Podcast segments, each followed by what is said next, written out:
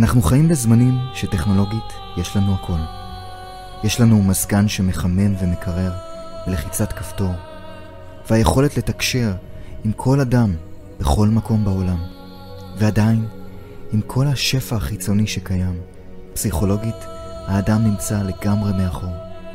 אנשים רבים ברחבי העולם עדיין חווים בכל יום סטרס, דיכאונות ואלימות. רק בישראל בשנים האחרונות אחוז השימוש בתרופות נגד דיכאון הולך וגדל. אנחנו חיים בארץ עם היסטוריה ארוכה של מלחמות, ולכולנו אמרו שכשנגדל יהיה שלום. וכשאנחנו גדלים, אנחנו מעבירים את המסר הזה לילדים שלנו, וכך הלאה. חלקנו אולי מחכים שיום אחד יגיע אדם, משיח או הפוליטיקאי הנכון, שיציל אותנו. או שאנחנו יכולים להתחיל ולהביא את השינוי, אנחנו, בעצמנו. השאלה היחידה שנותר לנו לשאול היא, האם יש דרך אחרת?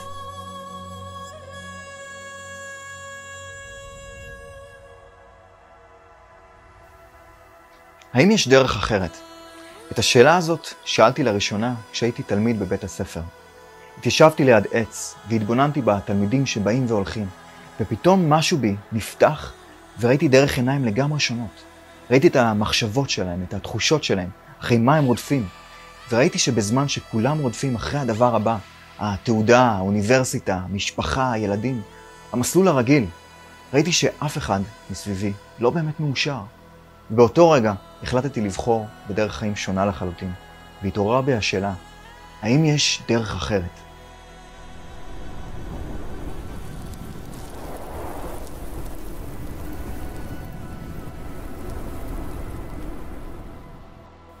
השאלה הזאת הובילה אותי לצאת למסע בחיפוש אחרי השיטות השונות בעולם, לגילוי העושר הפנימי. מהקבלה ועד הבודהיזם הטיבטי, מהטאואיזם והסופיזם ועד הלימודים הנסתרים של המסורות הנשמניות. נחנכתי במקדשים ופגשתי מאסטרים יוצאי דופן ברחבי העולם, ומה שגיליתי הוא שיש דבר אחד שמשותף לכולם. כולנו מחפשים את האושר. חלקנו מחפשים אותו בזוגיות, בילדים שלנו, בהגשמת חלום, וחלק אפילו בלקנות את רכב הספורט החדש שממש רצינו. בסופו של דבר, אנחנו מתחילים לשים לב שהאושר חמקמק, וכל דבר שאנחנו מנסים לתפוס ולאחוז בו מבחוץ, בסופו של דבר נעלם מחיינו ומחזיר אותנו בחזרה לעצב וכאב, וכך המרדף אחרי חיפוש האושר מבחוץ חוזר וממשיך שוב ושוב. האנשים שחיו בדרכי המיסטיקה העתיקות לא היו שונים מאיתנו.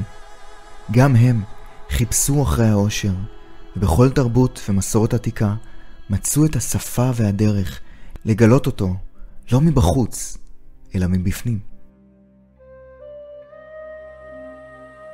עם הזמן ראיתי שלכל המסורות הרוחניות השונות יש בסיס משותף. כולן מדברות על מקור גבוה יותר, ושאהבה היא הדרך שמחברת בין כולנו. שאנחנו כלואים באשליה מסוימת, שאם רק נוכל להתעורר ממנה, נוכל לחוות את החיים בצורה שמחה יותר ומאושרת יותר, ושאותו מצב תודעתי גבוה נקרא אהבה. כשאנחנו מאוהבים, הכל מסביבנו מושלם. אם תיזכרו בפעם הראשונה שהתאהבתם, את הפרפרים בבטן, את הלב הפועם, את ההתרגשות, לפעמים אנחנו אפילו יכולים לזהות כשחברים קרובים מאוהבים. העיניים קורנות, הלחיים סומקות, הפנים קורנות. יש מין חיות רוטטת באדם שמאוהב. הוא נראה כמעט שיכור. אהבה היא המצב הטבעי של כולנו. היא הכוח המאחד הכל בבריאה. המסורות העתיקות מדברות על ניצוץ אור שקיים בכל אחד ואחת מאיתנו.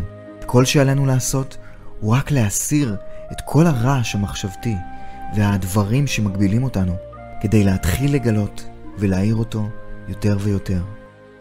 ככל שאותו ניצוץ פנימי נחשף וגדל, אנחנו נעשים יותר ויותר הרמונים עם הבריאה. היום יום שלנו לא תומך בגילוי אותו ניצוץ, ולכן רוב בני האדם מרגישים מנותקים מהבריאה, סובלים מדיכאונות, חרדות, כעסים ולחץ.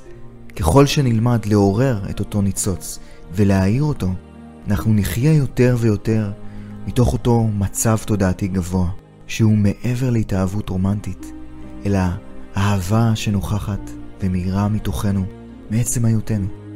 ככל שנתקרב לתדר האחד של הבריאה, נחווה את אותה אהבה וחמלה יותר ויותר. אנחנו נביט בעיניים של אחר ונראה את אותו כאב שקיים גם בנו, וחמלה גדולה תתעורר אחד לשני.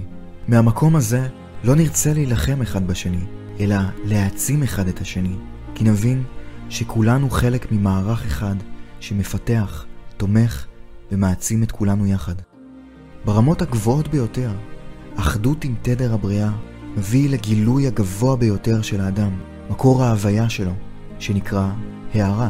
בקבלה הוא נקרא השתוות הצורה עם הבורא, ובבודהיזם גילוי טבע הבודה, שזה גילוי מצב התודעה הגבוה ביותר שלו, המקור של מישהו באמת.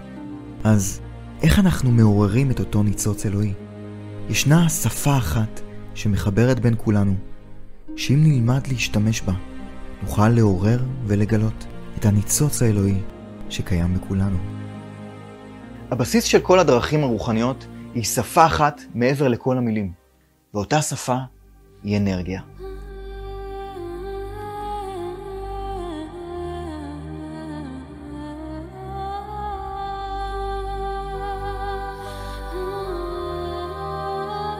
מהי אנרגיה? אנרגיה היא השפה האוניברסלית. כשאנחנו מחבקים אדם, אנחנו מרגישים את האנרגיה. כשאנחנו נכנסים למקומות מסוימים, אנחנו יכולים להרגיש את השינוי באווירה ובתחושה שם. אנחנו אפילו אומרים לאנשים מסוימים כמה אנרגיה יש לבן אדם הזה. לא משנה אם אנחנו סינים, ישראלים, הודים או טיבטים, בכולנו זורמת אנרגיה. כולנו נושמים אוויר בשביל לחיות, אוכלים ושותים בשביל לשרוד. האנרגיה היא שמזינה אותנו, והיא שמשפיעה על איכות החיים שלנו. אם יש לנו קצת אנרגיה, אנחנו תשושים ועייפים. אם יש לנו הרבה אנרגיה, והיא מאוזנת, נרגיש שמחים, מאושרים, שלווים ומלאי מוטיבציה. בכל המסורות העתיקות יש שם לאותה אנרגיה. הסינים קראו לה צ'י, ביפן קי, בהודו פרנה, ועוד שמות ברחבי העולם כמו מנה ורוח הקודש. הפעולות שלנו, הדרך בה אנחנו חיים, האמונות שלנו ביום-יום ועד התזונה שלנו, כולן משפיעות על איכות ורמת האנרגיה בגוף שלנו, ותשפיע על המצב הפיזי, בריאותי ורגשי שלנו לאורך זמן. ככל שנלמד להעצים את האנרגיה שלנו ולנהל אותה נכון, כך נתחיל לחיות חיים מאושרים, שלווים ושמחים יותר. תחשבו על האדם כמו סוללה. רוב האנשים הם עובדים על 5%. אם היינו יכולים להעצים את הסוללה הזאת ל-100%, איך זה היה משפיע על החיים שלנו? כשאנחנו מביטים בסביבה שלנו, אנחנו רואים שהרבה אנשים תשושים, כועסים, לחוצים רוב הזמן, ועדיין, כבני אדם, אנחנו בטוחים שהגענו לשיא ההתפתחות שלנו. אם האדם הוא כמו סוללה, רוב בני האדם חיים את החיים על 5%, ולכן נעשים חולים בקלות, תשושים וחסרי איזון. איך היו נראים החיים שלנו אם במקום 5% היינו חיים מתוך 100%? איך זה היה מרגיש לנו? איך היום-יום שלנו היה נראה? מה התחושה שאיתה היינו הולכים ברחוב? רוב בני האדם מנצלים אחוז קטן כי דרך החיים נועדה בעיקר בשביל לשרוד, לא בשביל להתפתח רוחנית ותודעתית. יש לנו מספיק אנרגיה בשביל לחיות במשך מאה שנים. כל מה שאנחנו צריכים זה רק מזון, אוויר ושינה. אבל האם אנחנו כאן רק בשביל לשרוד? כדי להיפתח לחיים מעבר לרק הישרדות. אנחנו לומדים את הדרכים להיפתח למאגר האנרגטי הגדול יותר שקיים בנו, ונשאר רדום. ואנחנו מתחילים לעורר אותו. ואז אנחנו חיים לא רק בשביל לשרוד, אלא בשביל לחיות בחיבור ישיר עם החיים, ובשביל להרחיב את התודעה שלנו לגילוי של מי שאנחנו באמת, במלוא הפוטנציאל שלנו. אז מהי הדרך להטעין את אותה סוללת אנרגיה שקיימת בנו? כשאנחנו מביטים בכל המסורות הרוחניות, כולן אומרות שאנחנו יותר מרק הגוף הפיזי שלנו. יש לנו גם גוף אנרגטי, והן נותנות לנו את הדרך להתחיל להטעין את אותה סוללה פנימית שמטעינה את הגוף האנרגטי שלנו. כדי שנוכל לחיות את החיים בצורה שלמה יותר, מלאה יותר ואנרגטית יותר, להיות פחות לחוצים, יותר בריאים ויותר שמחים. אותו גוף אנרגטי הוא לא משהו שאנחנו רואים בסריקת רנטגן, אלא קיים מעבר לרובד הפיזי של האדם. הוא מחובר ישירות לגוף הפיזי ומשפיע עליו, ומתנתק ממנו רק כאשר האדם מת. המסורות המיסטיות העתיקות יצרו מפות שונות לגוף האנרגטי, כדרך לעבוד איתו בצורה הרמונית ונכונה. הן מתארות ערוצי אנרגיה הקיימים בגוף, בהן זורמת האנרגיה, וכל עוד אותה האנרגיה זורמת בצורה הרמונית, האדם מאוזן ובריא. אבל אם ישנם אזורים בהם האנרגיה נאגרת בצורה לא מאוזנת ואין זרימה, נוצרת חסימה אנרגטית, ועל פי המיקום בו יש חסימה, כך תהיה השפעה פיזית ורגשית על האדם. לאורך מרכז הגוף האנרגטי של האדם ישנם מרכזי אנרגיה עיקריים. למסורות שונות יש מרכזים שונים במספרים שונים. אצל ההודים יש את שבעת מרכזי האנרגיה שנקראים הצ'קרות. וכל מרכז מכיל איכות שונה של אנרגיה, השפעה אנרגטית שונה, ומסמלים גם את ההתפתחות התודעתית של האדם לפי המרכז העיקרי המניע את אותו אדם. אצל הסינים קיימים שלושת מרכזי האנרגיה העיקריים, הדנטיאן, המסמלים את הרובד הפיזי, רגשי ורוחני של האדם.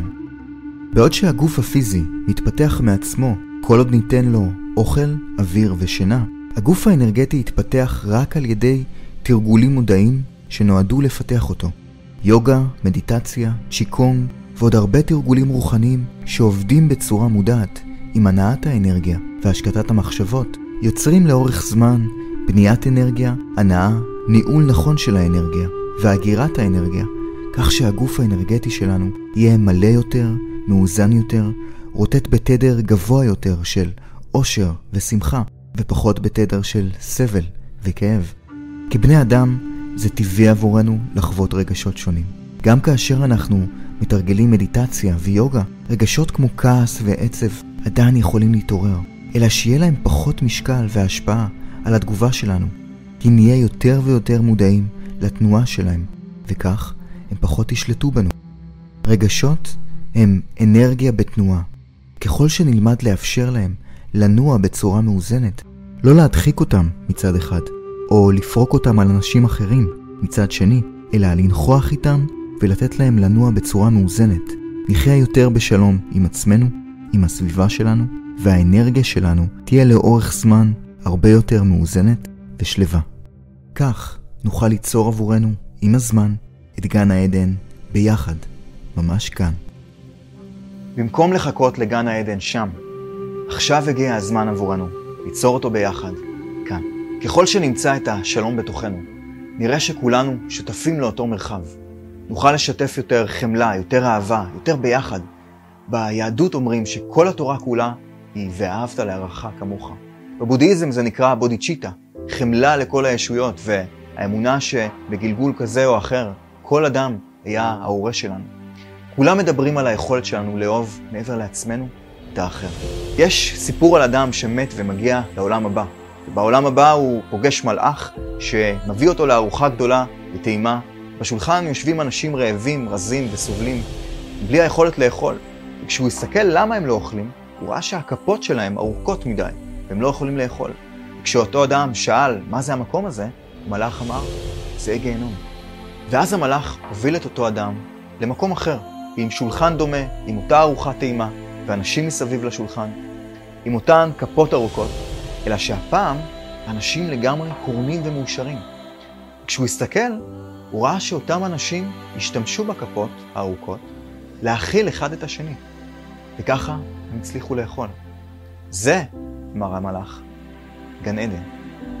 השלום האמיתי מתחיל בתוכנו, והוא ממשיך בינינו אחד עם השני. עכשיו זה הזמן להביא את המתנה שלנו לעולם, אחד לשני. זאת הדרך שלנו להאיר הלאה להמשיך את האור הפנימי שלנו מעבר לעצמנו, להתמסר לגמרי לייעוד שלנו, ועם כל האתגרים שמגיעים, עלינו להגיד לייעוד שלנו שוב ושוב, כן. השאלה היחידה שאנחנו צריכים לשאול היא האם נבחר בפחד או האם נבחר באהבה.